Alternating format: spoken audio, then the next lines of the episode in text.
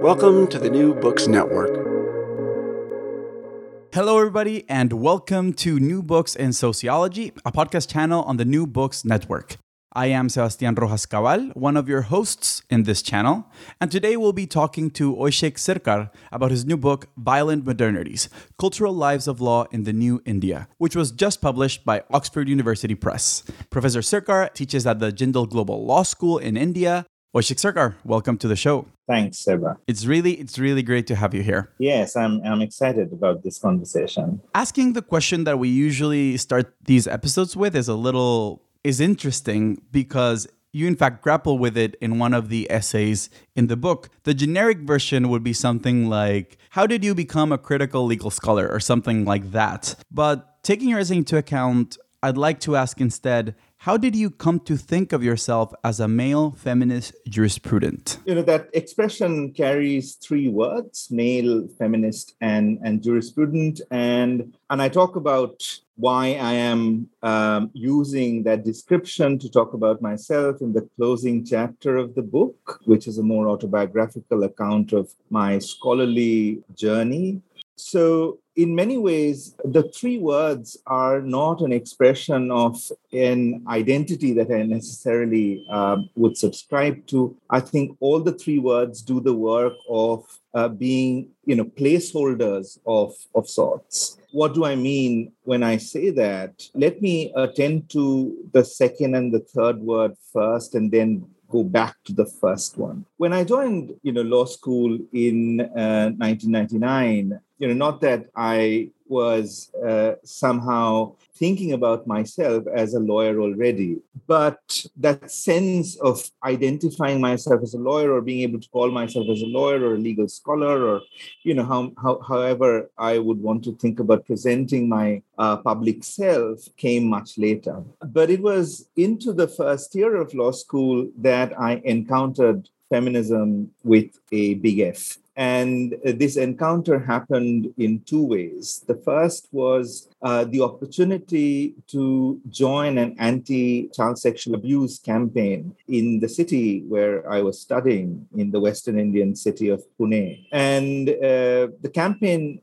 was uh, being hosted at uh, one of India's oldest feminist documentation centers called Alochana. And, you know, it wasn't the case that I, I was unaware of the word feminism, but the intimacy with which I encountered the word was during a workshop that some of the initiators of the campaign were carrying out. And the word suddenly appeared in a way that made me think of it not as something that's distant, that's something that's out there, but something that enabled me to start questioning about who I was. Uh, and, and that's kind of a profound moment of sorts, uh, you know, when you're when you're uh, eighteen or nineteen, when you ask yourself that question, who are you? And I think that the the encounter with feminism in any way, in many ways, brought to the fore the question of maleness. You know, much later, I encountered expressions like, you know, cisgender or so on and so forth. So that that that in many ways was the is the relationship between feminism and or the word male for me. And I also, as I as I mentioned earlier, think about the word male as a as a placeholder of sorts, because almost every feminist space that I've moved through since, you know, my early law school days uh, have primarily been populated by those who identified as as female. And so uh, the pronounced sense of my maleness in those spaces was something that I had to grapple with, and grapple with in slightly complicated ways. One of the ways that I continue to grapple with the question of maleness is to ask, when I think about myself as feminist, am I playing the role of somebody who's appropriating something that doesn't belong to me in many ways? And it's a struggle. And I think feminism's kind of been an ally in that struggle. You know, feminism's been uh, particularly hospitable in enabling me to think through that struggle. Now, coming to the third word, which is jurisprudent, is a word that I encountered much later in life, you know, much after becoming a lawyer and a law professor, is when I started my PhD. The word suggests someone who tries to build a relationship of care with the law.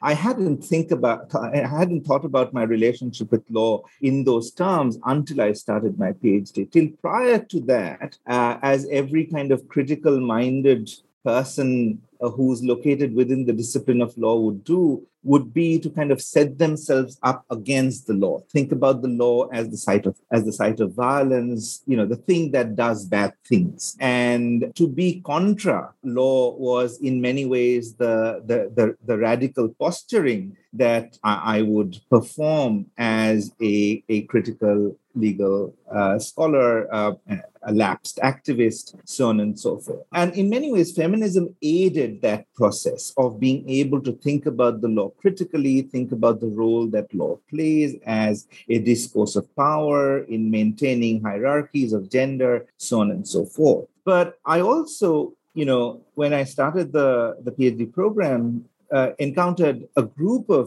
academics at the Melbourne Law School who have for a long time been thinking about, you know, if you're so critical of the law, why haven't we abandoned it yet?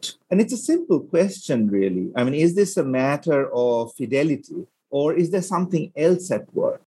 And so a jurisprudent then is somebody who is not necessarily embracing the law because they're in love with it, but one who takes that relationship, that difficult relationship with law, with seriousness. And coming to think of it, you know, life in many ways is about living through difficult relationships. You're not always able to abandon people or ideas or things that we disagree with. So the word jurisprudent would, you know, would signify that for me, which is to take seriously my relationship with the law as a discipline and a discourse that I've been with as somebody who's trained in the law, but who's also training other people in that discipline, you know, as a teacher. So what does it mean for me to be critical of the law while at the same time not letting go of it?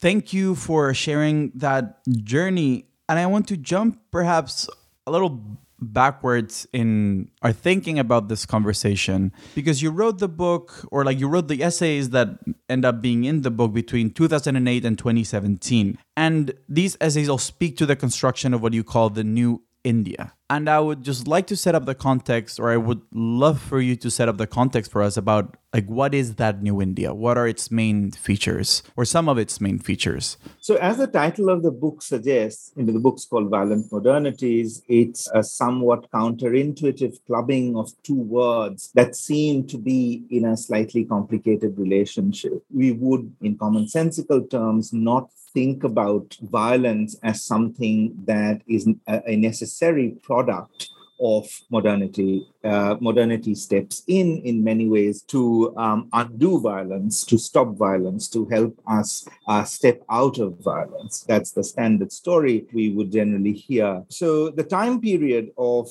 the, the that the essays cover are attending to a temporal moment, which is the year nineteen ninety-one. In the history of contemporary India. That year is important because it was the year that marked a radical shift in India's economic policies. It was the year when the government decided to open the economy up Uh, for foreign capital to come in, um, as it were. So uh, in many ways, it's the development story, uh, you know, uh, where India steps into the world of global capital in many ways. Now, it was an interesting moment because the Indian constitution uh, declares the state to be socialist. So the, the Indian state had to work out a way to think about itself, where how do I actually embrace global capital while at the same time remaining committed to Uh, that word that appears in the constitution. So the state itself was, you know, undergoing some kind of a reimagination of,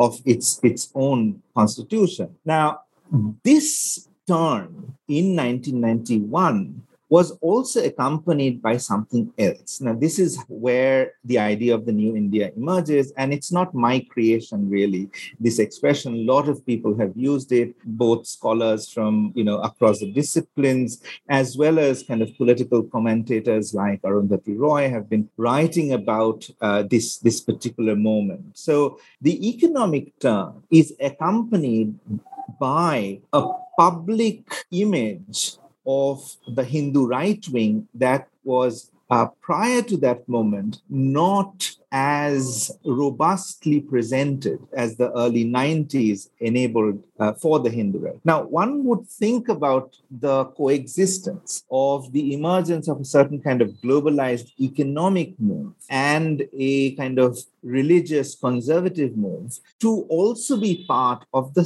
of a similar story. Is you know you uh, a certain move towards globalized ideas of modernity with uh, foreign capital coming in. Uh, you have M T V entering, you know, uh, middle-class homes, cable T V showing you uh, soap operas, other parts of the world, only populated by white people, which you had never seen before. And so there's going to be a certain kind of revisionist backlash from, you know, those who think that Indian culture needs to be protected from the invasion of Western values. But that's the standard story. The more nuanced story about the New India is not that the rise of the Hindu right that also began with the early nineteen nineties was only a backlash against the emergence of a certain kind of westernized idea of modernity that India was embracing. The response of the Hindu right was also one which embraced this modernity wholeheartedly.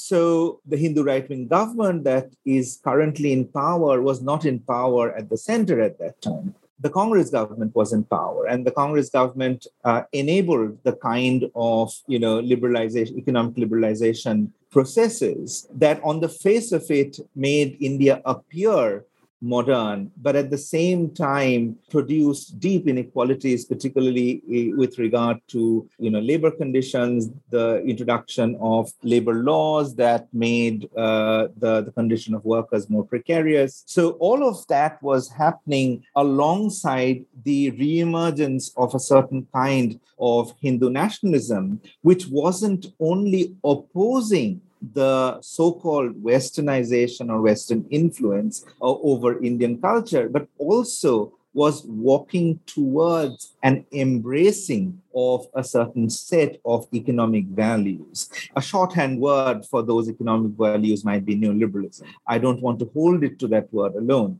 And that becomes apparent when the B J P finally comes in power. The Congress Party had already enabled the process, and the B J P builds on that to produce a sophisticated concoction that fuses Hindu nationalism with neoliberalism. And that's a deadly concoction of sorts. Uh, it's a deadly concoction because what would otherwise be thought of as nativist, which is a certain kind of conservative backlash, presents itself as modern. So, you know, in, in many ways, the New India then is a particularly toxic instance of the coming together of a certain kind of Hindu right-wing ideology and neoliberalism. And what this does is that it exacerbates not only pre-existing hierarchies of class that have al- always been present, but it also exacerbates and normalizes new forms of hierarchies um, based on culture,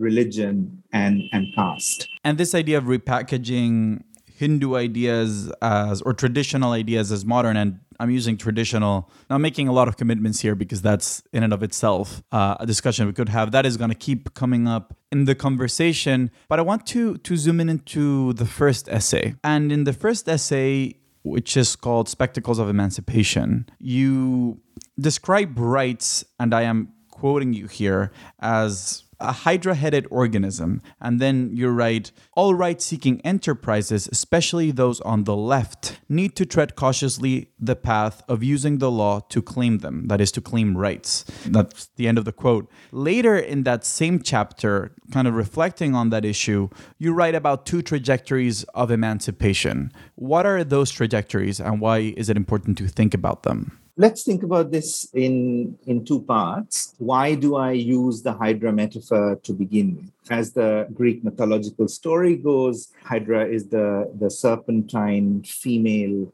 demon figure, as it were. And in Hydra's battle with Hercules, what happens is that whenever Hercules cuts off one of Hydra's many heads, two further heads emerge. why are rights a hydra-headed organism? For me, because they do two things simultaneously. They emancipate and regulate at the same time. So if emancipation is the story of achievement, victory, solidarity, you know, so on and so forth, regulation is the new head that emerges, where it might kind of catch you by stealth. Um, and this was something which was apparent at the time when I was writing that essay, because it was interesting to see how the social movements Uh, at that time were relying heavily on the state to pass social justice-related legislation. And the state, in fact, and uh, you know, went into a, a certain kind of legislative overdrive. And uh, that particular period in uh, contemporary Indian history is understood as one where one would celebrate the fact that the state was actually listening to what social movements were saying.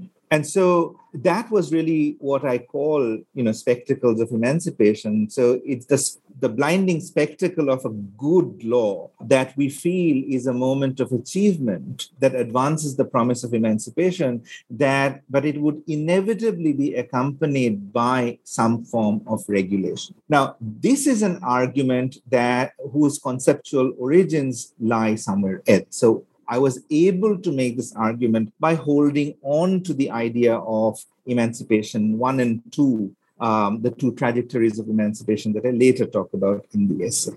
Now, my interlocutors in, uh, in, in being able to advance this conceptualization are Karl Marx and the post-colonial historian Dipesh Chakrabarty. And I make reference to uh, one of Marx's early essays Uh, on the Jewish question, which is uh, a fantastic essay uh, that talks about many things. But one of the things that I found particularly telling in that essay is uh, Marx's critique of liberalism, which interestingly is not really the key thing that Marx talks about in that essay. And uh, Marx himself introduces two ways of thinking about emancipation in uh, on the Jewish question, one which he calls political emancipation and the other which he calls human emancipation. And uh, there's a uh, there's a much quoted line from that essay uh, where Marx says that what might liberal li- you know uh, liberal ways of thinking about emancipation get us to is it will get us political emancipation in the form of the freedom to own property, for example. But the freedom to own property will not actually lead to the freedom from property. And so that in many ways is the kind of double bind of emancipation and regulation. It produces the spectacle that you can own property, but to be able to own property is in many ways being regulated by the property or uh, on the terms that property sets up for you. Emancipation too, and you know, as I mentioned in the preface to the book, that the essays also chart a certain kind of thinking trajectory for me. I was particularly more kind of taken up by structuralist ways of thinking about rights in that first essay. So I am paying attention to the ways in which class is kind of the base of the superstructure of the Indian state. That structuralist approach uh, helps me make an argument that there is no escape from capitalism in many ways. But the, the, the, I didn't want to kind of completely give up on inescapability or, or hopelessness, as it were, a point that I get to by the time I get to the end of the book, which is, you know, a, a, a certain kind of ethical commitment to failure. So given that I had just made a move from being a full-time activist to a full-time academic, I wanted to learn lessons from social movements. I wanted to hold on to the promise of struggle and, you know, the commitment of social movements to uh, alternative imaginations of rights. um, and not to think about rights only as a language that we um, end up using that's produced by the state. The essay, of course, says that that is the overwhelming language, and that is why left movements need to be careful and cautious about how they use that language. So emancipation, to the idea of emancipation too, comes from Dipesh Chakrabarty, who again uses the same piece by Marx uh, to talk about what he calls two histories of capital. Capital uh, history one being the more kind of teleological account of capital that moves in a linear direction Uh, that standard Marxist, Marxist account would paint.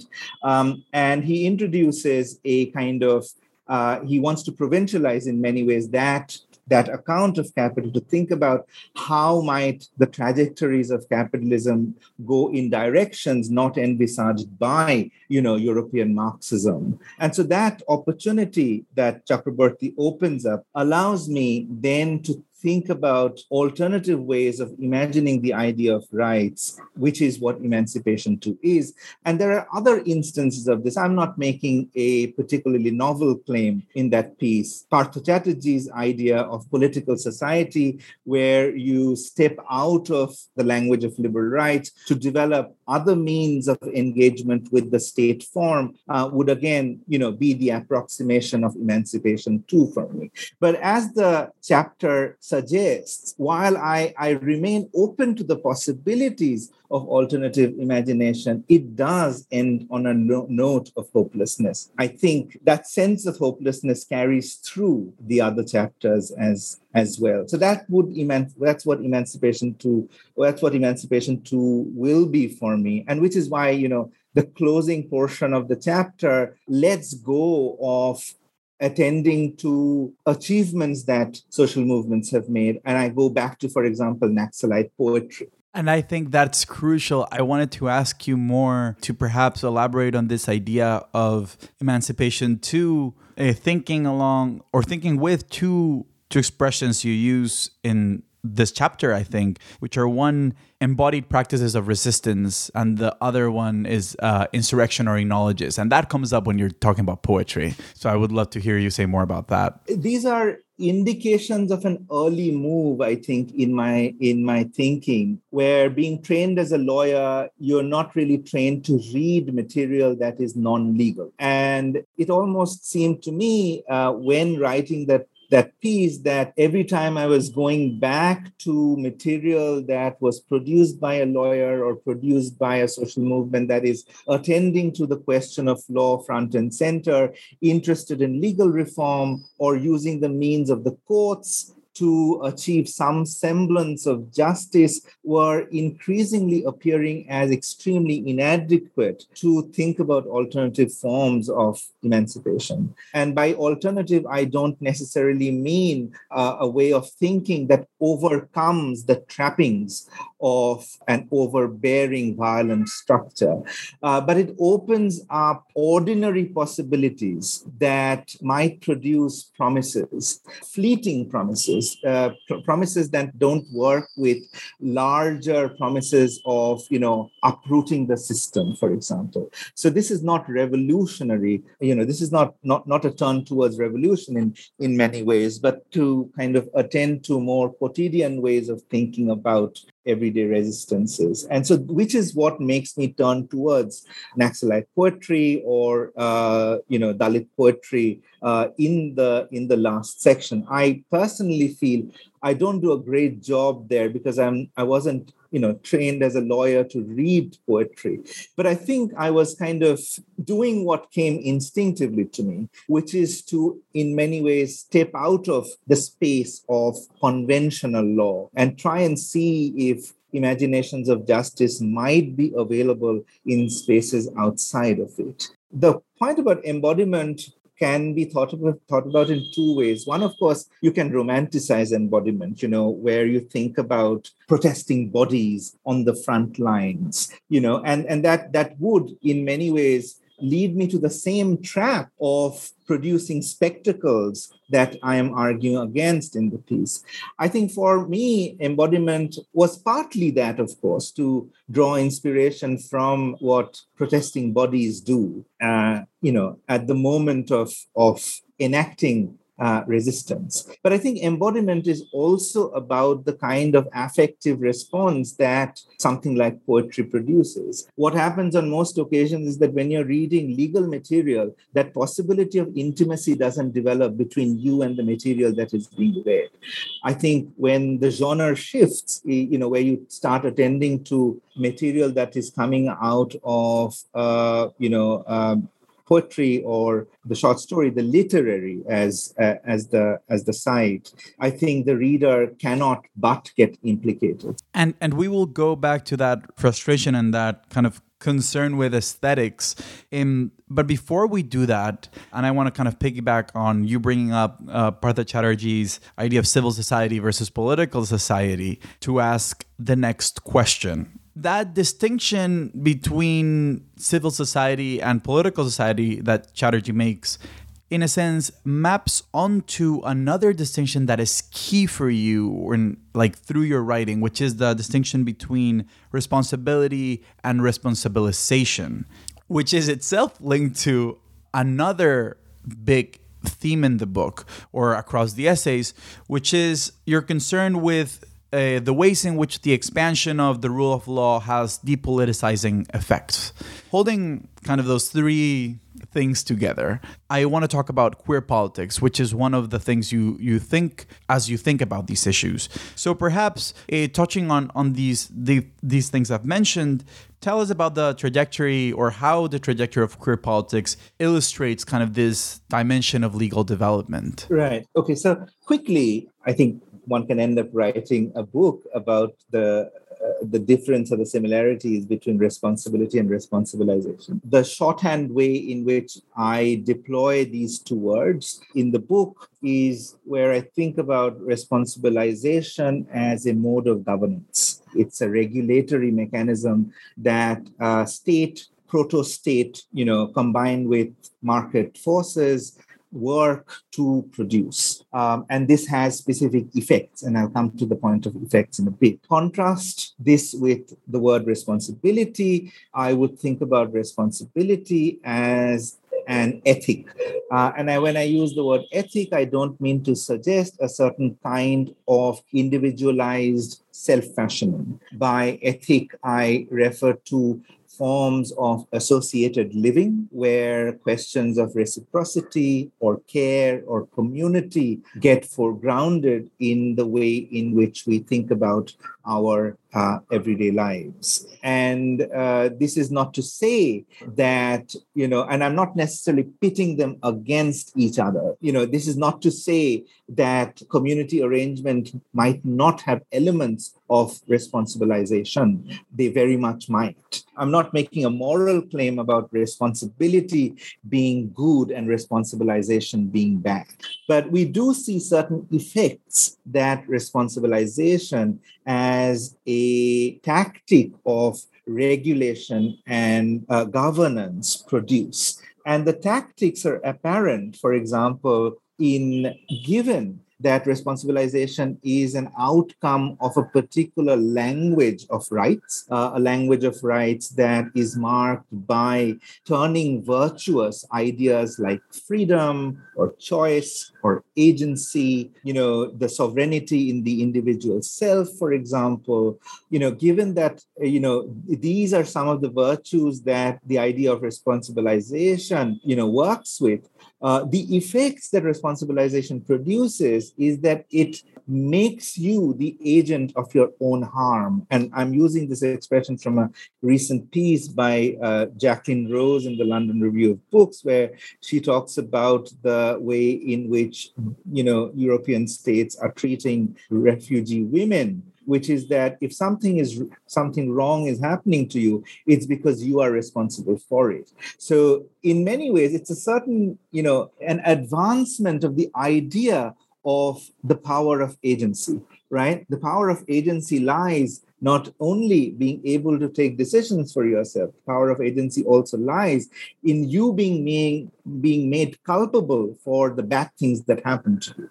We also see a celebratory side of responsibilization, and which is what is happening if we think about, for example, the trajectory of queer politics, not only in India, but um, elsewhere in uh, the, the Euro-American world, a trajectory that uh, the, the, the, that the Indian trajectory, in fact, draws on and participates in and learns from. So this is a trajectory where the queer person emerges as, right, so uh, the, the erstwhile despised figure of the diseased queer person, you know, one whose movements need to be regulated because, you know, they are the vectors of a disease, are converted by the state into rights-bearing citizens. Now, this conversion, you know, has certain effects. The, the effect that this conversion produces, and this has to do with a larger critique of rights that I attend to both in the queer politics chapter, but as well as, you know, the opening chapter, which is that to be a citizen requires the production of categories. And, you know, this is standard critique of, of the liberal rights discourse, that the, you know, you desire citizenship status as a formerly uh, despised community who've not been accorded the, the entitlements that come with being a citizen. And now you're stepping into the citizenship club, uh, the, the, the generous nation state and the generous market has now opened its doors to you uh, for you to be treated as a citizen. Uh, but it also wants you to be a certain kind of citizen, a certain kind of citizen that presents itself in a, in a particular way that is respectable. And so the, the trajectory of, of queer rights claims in India thus advances a certain image of the queer person who, for example, does not have sex in public, so quote-unquote has decent sex, does not have unsafe sex, uh, meaning this person has been trained into the ways of being the responsible citizen and thus can commit themselves to uh, an idea of modernity that the larger ethos of the Indian nation state is in many ways committed to. Now, the story is more complicated than that because the decriminalization of the section that criminalized sodomy in India went through a very complicated journey, and the state opposed it at, at, at various stages in that process where the legal challenge against that section took place. But if one actually pays attention to what was the nature of the challenge, why was the lawyers and the coalition of groups that were challenging three seventy-seven, what were the terms on which this challenge was uh, built, we'll see that there were kind of, there was a key word on the basis of which the primary challenge was advanced, which was that consensual sex between adults of the same sex uh, is a private matter. And so if it is happening in the privacy of somebody's home, it is no business of the state to bother itself with what kind of sex they're having. And, you know, this is not a new argument. It's an argument that's been around since the time when, you know, the U N Human Rights Committee uh, decriminalized uh, a law from Tasmania uh, on similar grounds. But interestingly, in the Indian scenario, some of the critique that came of the privacy argument that was used by those who were challenging three seventy-seven was that those who already have the privilege of privacy are actually not being hounded by the police through Section three seventy-seven. They are continuing to have sex. This is not to say that their lives might not be prejudiced, but those who are on the streets, they are being hounded by the police, intimidated by the police, not because they're having unnatural sex, quote-unquote, unnatural sex. That's the kind of sex that the section was criminalizing. So there was clearly a certain kind of class dimension built into the nature of the challenge. And we see that the class dimension, in fact, helped uh, the final judgment of the Supreme Court lead to the section being decriminalized. So indeed, it's an achievement. It's a moment that requires celebration because, you know, that the, the challenge has been mounted for such a long time and, you know, it's gone through difficult phases for this moment to appear. But it's also important to note that who will this outcome really benefit? Because poor queer people who are at the receiving end of the state's violence are not at the receiving end of state's violence only because of their queerness. They're also at the receiving end of the state's violence because of their class position or because of their caste position.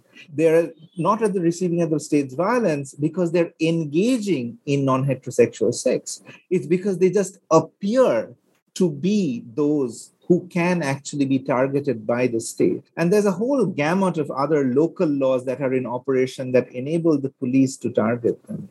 So the standard critique really has been uh, that this is somewhat of a misplaced celebration. Not to say that this achievement should be dismissed, but it is a misplaced celebration. But then there are other more, you know, sinister outcomes of this celebratory move that have also taken place that I don't get to talk about in this chapter because the final judgment of the Supreme Court comes after this chapter is written. But I offer some indications, which is, for example, that after the final judgment comes, which decriminalizes, Supreme Court judgment comes, which decriminalizes this very important section, the celebratory memes that kind of flooded social media, Uh, you know, one of those was the the the map of uh, the Indian state kind of filled up in rainbow colors of, you know, the the the the, the rainbow flag, and that map of India was that those rainbow colors covered uh, Kashmir, uh, which the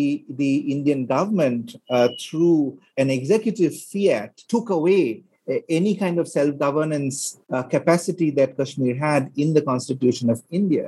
So in, in, in many ways, the achievement of decriminalization of sodomy was turned into, I am not, you know, you know, I'm not ascribing intention here to those who produced that meme, for example.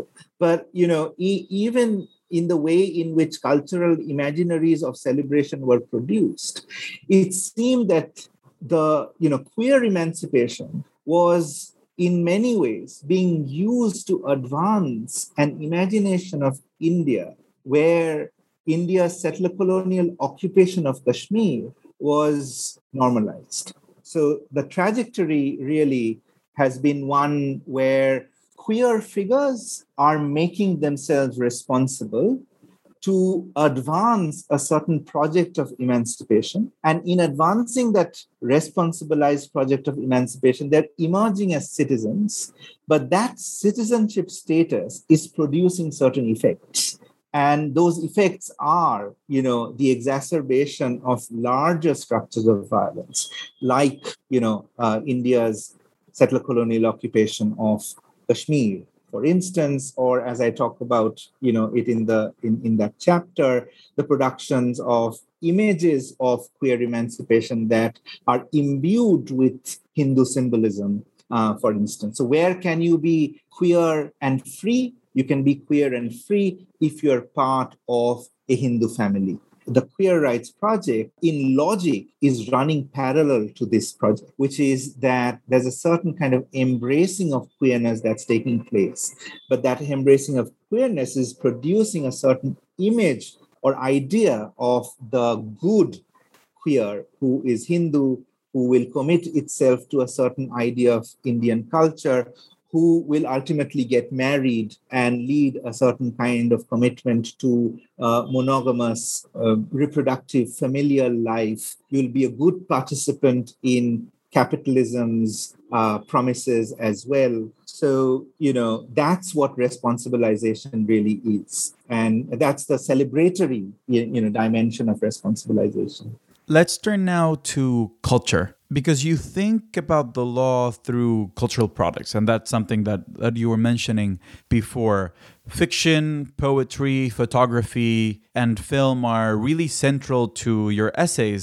And I just wanted to ask, how is the the legal imagination implicated in films like Dev, which is like the focus of your, your essay on Bollywood's law, or in these portrayals of suffering that you deal with in your essay about children of sex workers, or even the short story you start, the um, the the short story and the poetry that make up the Spectacles of Emancipation essay. What are the legal imaginations at play there, or why do you think culture is a way or a place where you can go and find and read legal imaginations? Despite being located within the discipline right from the time when I joined law school, I seem to have learned more about law uh, from sources outside of the law. This is both in terms of my political engagement as a human rights lawyer and activist, as well as somebody who, uh, as a lawyer, finds it very boring to read judgments. You know, it's it's one of the most boring things. You know, I, I you know a lot of lawyers find it very interesting, uh, and I'm sure it might have its interesting elements, but I find it particularly tiresome and boring, and so. So that, in, in many ways, produced a certain kind of frustration. You know, so how can I keep alive my interest in a discipline where I'm located and I think I'll have to kind of be? How can I make the discipline interesting for myself? And that is what kind of drew me towards looking for law in, you know, wrong places where one wouldn't possibly go in search of law.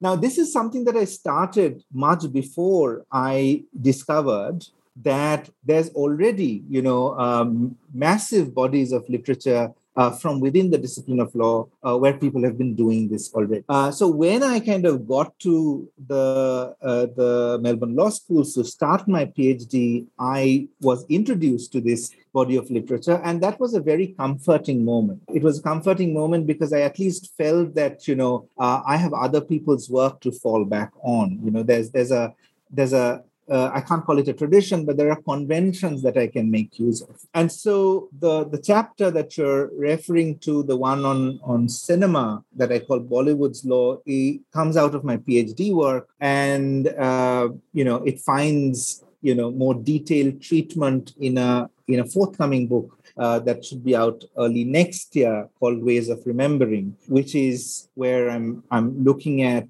how an event of mass violence is remembered simultaneously by the legal archive and the cinematic archive. I, fortunate or unfortunately, do read a judgment in that book, which I don't uh, in, in, this, in this chapter. So my turn to photographs uh, or cinema primarily has to do with keeping alive my interest in law. So, you know, it's that simple thing that you do when you're in a discipline and you know that you can't step out of it. Uh, how do you make your captivity meaningful? And so in disciplinary terms, that is what took me to uh, cultural artifacts like uh, literary works or photography or documentary cinema or feature films. But there's also a political reason why this happened much before I got introduced to the scholarly field of uh, law and aesthetics or law and literature. Uh, this happened because of a long-term association with the sex workers movement in, um, in India. And as a, a human rights lawyer, I used to do a lot of human rights education work with young people, uh, lower court judges, Um, grassroots activists, uh, training them in, uh, you know, uh, international human rights law mechanisms. And film was a very kind of useful pedagogical tool that I used to use, you know, in those uh, training sessions. And so I realized that, you know, in, in pedagogical terms, um, you know, I am able to, for example, communicate ideas much better than holding on to conventional texts of law. Now, while doing this work with the children of sex workers at the, you know, Red Light District in, in Calcutta, um, you know, these, these human rights education workshops, it is at that time that the Oscar-winning documentary uh, Born into Brothels comes out. It becomes really famous, and uh, it's it's the it's it's the chapter in the book that is co-authored with uh, my partner Debolina Dutta, um, and both of us were doing these workshops together. And we saw Born into Brothels, And in many ways, we thought that this was a fantastic film. You know, it was so beautiful cinematically. You know, we were kind of taken up by its production quality, you know, the, the kind of camera work, the kind of, you know, music arrangement, uh, so on and so forth. Uh, but then we organized the screening of the film with the children of Shonagachi.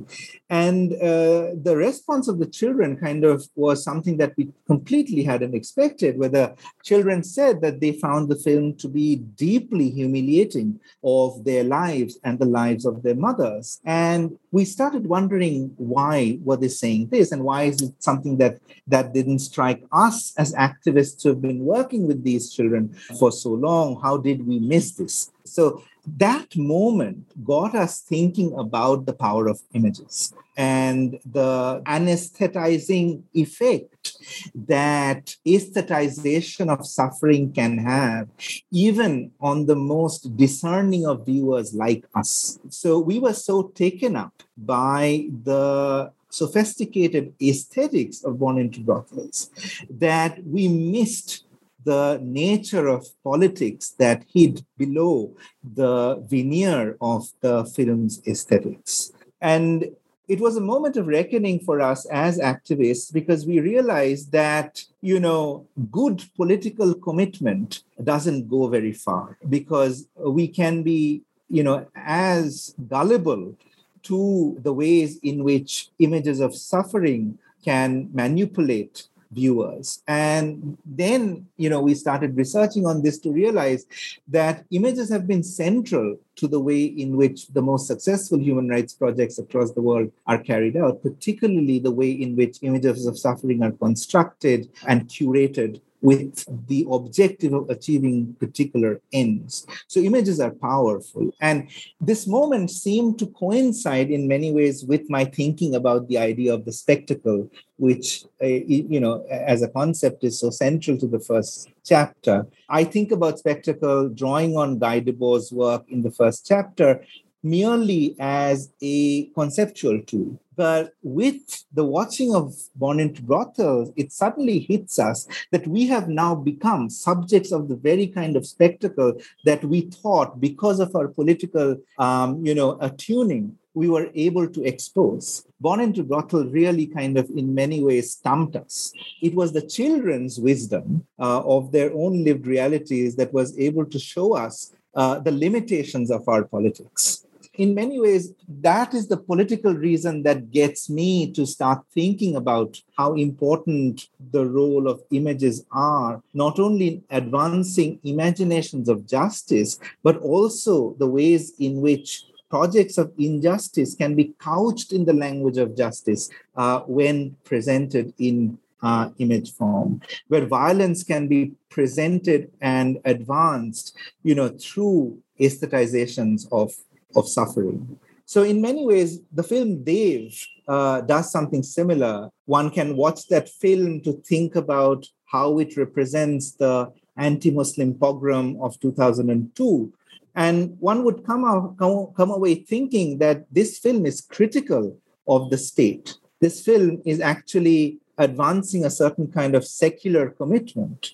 But what I try and do in that chapter is to actually work against that idea of the film being one that is critical of the Hindutva project. In fact, I try and show that even articulations of secular critique might in fact end up strengthening and advancing the, the Hindutva project, and not, in fact, stalling it.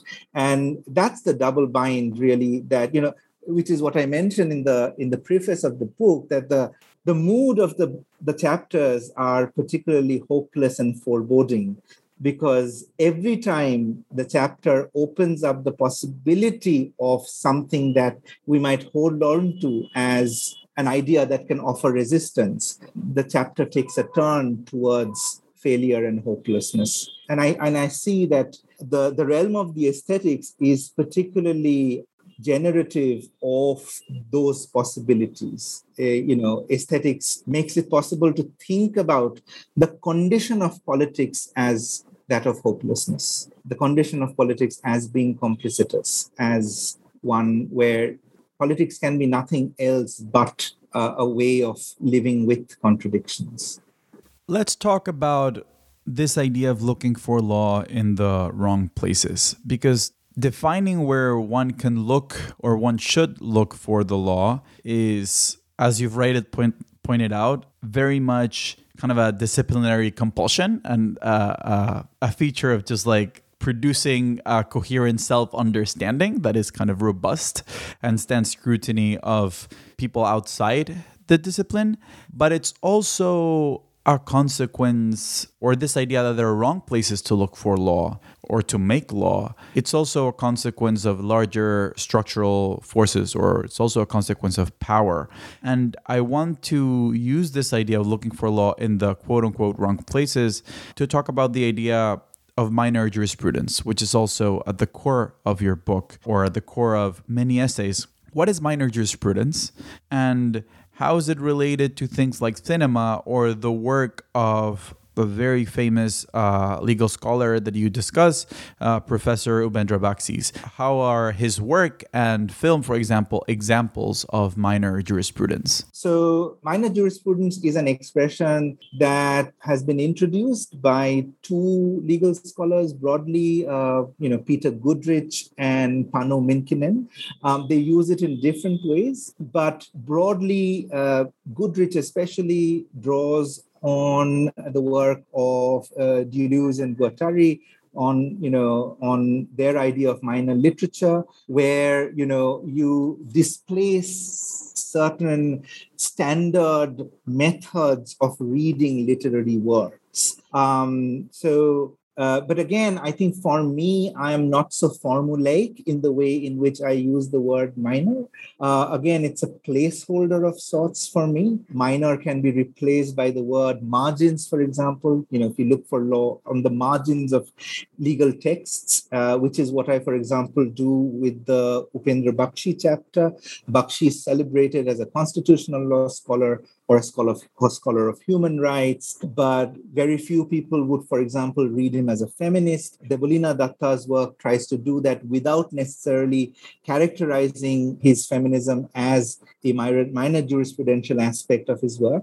What I try and do in that chapter is to uh, look for things in Bakshi's work that one wouldn't necessarily look for. So, for example, I pay attention to the preface of a set of books that he's written. So not paying attention to the, the, the, the key arguments in a book, but what does he say in a preface? There Are there uh, jurisprudential gestures in the preface that can teach me lessons in how to care about the law, how to think about my relationship with the law? Uh, or can I, for example, look for aesthetic gestures Uh, in in his writing, you know, the way he deploys style, uh, figures of speech, turn of phrases, so on and so forth. And uh, what what that enables me to do is to attend to something that I think people would mention in the passing in his work, but not considered to be a key form of jurisprudential insight in his work, which is his commitment to pathos, that uh, a certain way of bringing passion to, you know, the style of jurisprudence that you do. This is not just about political commitment. This is about the way you articulate your politics, uh, the shape and form that your politics takes. Uh, so a more simple way to put this is, for example, uh, the way I use the word minor as a placeholder is move between content and form, or displace content by paying attention to form, for instance, which is what, what example, for example, I would also do when I'm reading a, reading a film, that of course, you know, the story is central, the plot is central, the characters are central, but then maybe a momentary positioning of the camera produces a certain kind of viewing affect that one wouldn't consider central, but it might actually tell a story that you'll miss if you only attend to the story, for instance. Uh, but I do want to also mention here, and because I think my ability to be able to describe what I'm doing in this book as minor jurisprudence partly is a, an acknowledgement of and inheritance. And I, you know, I, I will not be, I wouldn't have been able to do this if I didn't acknowledge that inheritance. So those who have given me that word or that expression, minor jurisprudence, you know, in Goodrich or uh, uh, Panum and Kinen are, of course, you know, key figures whose works I've found particularly helpful and influential. But there are also minor jurisprudential proximates, which have been one which has been around prior to minor jurisprudence. So a critical race theorist, Mari Matsuda, amongst other critical race theorists, have used the expression outsider jurisprudence. And this has been an expression that's been around much prior to that of minor jurisprudence. So in many ways, to go to look for law in the wrong places is also an outsider jurisprudential gesture.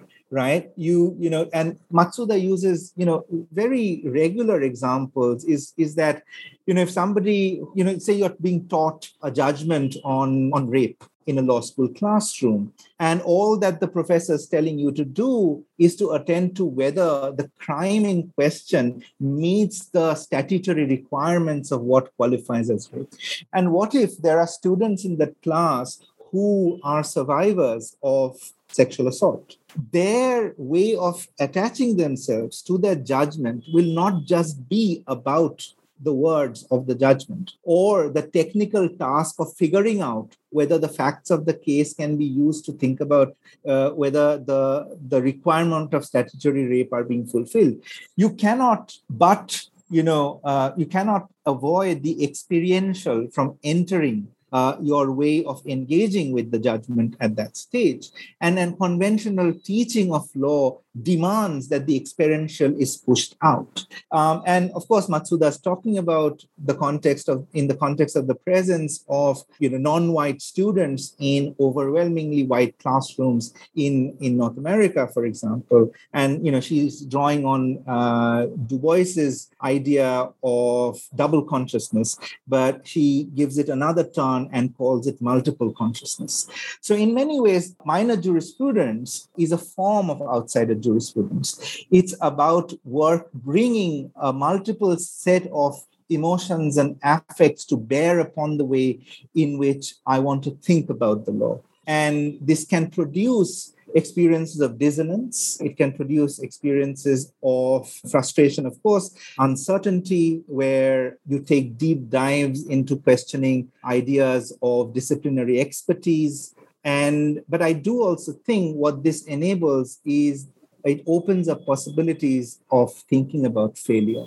Let's go back to talking about failure. At some point in our conversation, you mentioned that there is perhaps, or that you want to make a sort of ethical commitment to failure. And I'm just going to use that as a preface to, to our last question, to our closing question. We usually ask guests to tell us about like what they're working on or to share any new projects that they're excited about. But I want to alter that question a little precisely because of the nature of what we're talking about, precisely because of the nature of your writing, of the tone of your writing. And your book grapples deeply with questions of of how the law and violence are intimately related, right? Which is itself, uh, some might see as a contradiction. But when you think about the law and violence being intimately related, it's very difficult to be hopeful. Uh, so I want to ask you, how do you engage with hope in your work uh, as an activist and as a scholar? And how do you approach the idea of a future when you are ethically committed to failure? It's quite telling that, you know, that the question that we are ending on is one about failure. But, you know, I know that you have kind of pushed in the idea of, of, of hope somewhere there. Because I think that they are like related when you mention, when you put it in terms of, when you formulate it in terms of an ethical commitment to failure, I think that in and of itself is a gesture towards an idea of hope. Let me get to the relationship between hope and failure through two illustration. And the first illustration was introduced to me by uh, a friend uh, whose work I hold in great regard, a friend who now teaches at the Melbourne Law School, you know, James Parker, whose work is on the relationship between law and sound. James introduced me to this story about the music composer um, John Cage, and the famous controversial uh, piece by Cage called, you know, which has been referred to as the silent, uh, you know, performance, or it's called Silence. The way I understand, you know, when I, when, uh, when James introduced me to John Cage's work, particularly this one, uh, a point that he made that stayed with me um, was that in the absence of a scenario, so just for listeners who might not know, Cage produced this composition called, called Silence, and it wasn't called Silence. It, it was the, the title of the composition was the duration of the composition. I'm forgetting what the, like four minutes, thirty-six seconds. That's what, that's what, what is, what was called. And if you look at the, the sheet music of the composition, it's divided into three parts: part one, part two, part three. And under those parts, there are three words that appear, the same word appear: tacit, tacit, tacit. And the word tacit means silence, right? So nothing is happening. There, there are no indications of what the musician need, should play. And the performance of this sheet music, you know, I've seen instances of being, it being performed by uh, musicians, is a performance where, you know, there there's a, there's a, you know, and I'm using the word performance with purpose. The musician walks up to the piano, sits down on the stool, opens the lid of the piano, waits, closes the lid of the piano, waits, opens the lid of the piano, waits, and does this, you know, three times. Um, and, you know, in during those periods, there's a certain, you know, sound of unease that is moving through the auditorium, uh, for example. And uh, one starts wondering, and this is a point that, you know, uh, James helps me help me see, one starts wondering, is this a silent performance? And, you know, uh, in many ways, I think Cage's point was to demonstrate that the absence of music doesn't mean the absence of sound. So silence in that scenario doesn't emerge as the other of sound. It emerges as a kind of sound, as a form of sound, because, because we are so drawn into thinking that if somebody is walking up to a piano, they are going to play something and a certain kind of sound will get produced. When that sound doesn't get produced, uh, we think that there's been no music. So to start thinking about sound, uh, uh, to start thinking about silence as not the other of sound, but a certain kind of sound, because there's the sound of the musician's footsteps, for example, walking up to the piano, the creaking of the stool when the musician sits on the uh, stool, for example, the sound of the opening of the lid, the closing of the lid, uh, the unease of murmurs through the crowd, for example. Um, all of these constitute the soundscape of that particular moment. So clearly there's a lot of sound present. It's just that our ears are not tuned to think about that as Uh, as sound. Uh, so we think about it as a space of absence. So that's the first illustration about the way in which silence is not the other of sound, but can be thought of as, as sound. The other illustration comes from, you know, my own work on memory uh, that, you know, the chapter called Bollywood's Law makes certain references to, but which is, you know, dealt with in greater detail in, in, in, the, in the next book, which is called Ways of Remembering. Um, and uh, I use the word remembering in the title of that book with purpose. And this is the this is the uh, this is the illustration, which is that I think about remembering in a particularly commonsensical fashion. If you think about remembering as the opposite of dismembering, right? Not that it's the opposite of forgetting. So what are we doing when we are performing this task called remembering? We are piecing together something. When we are piecing together something, we give that something, uh, again, uh, a placeholder of a name. And what the name that we give is memory.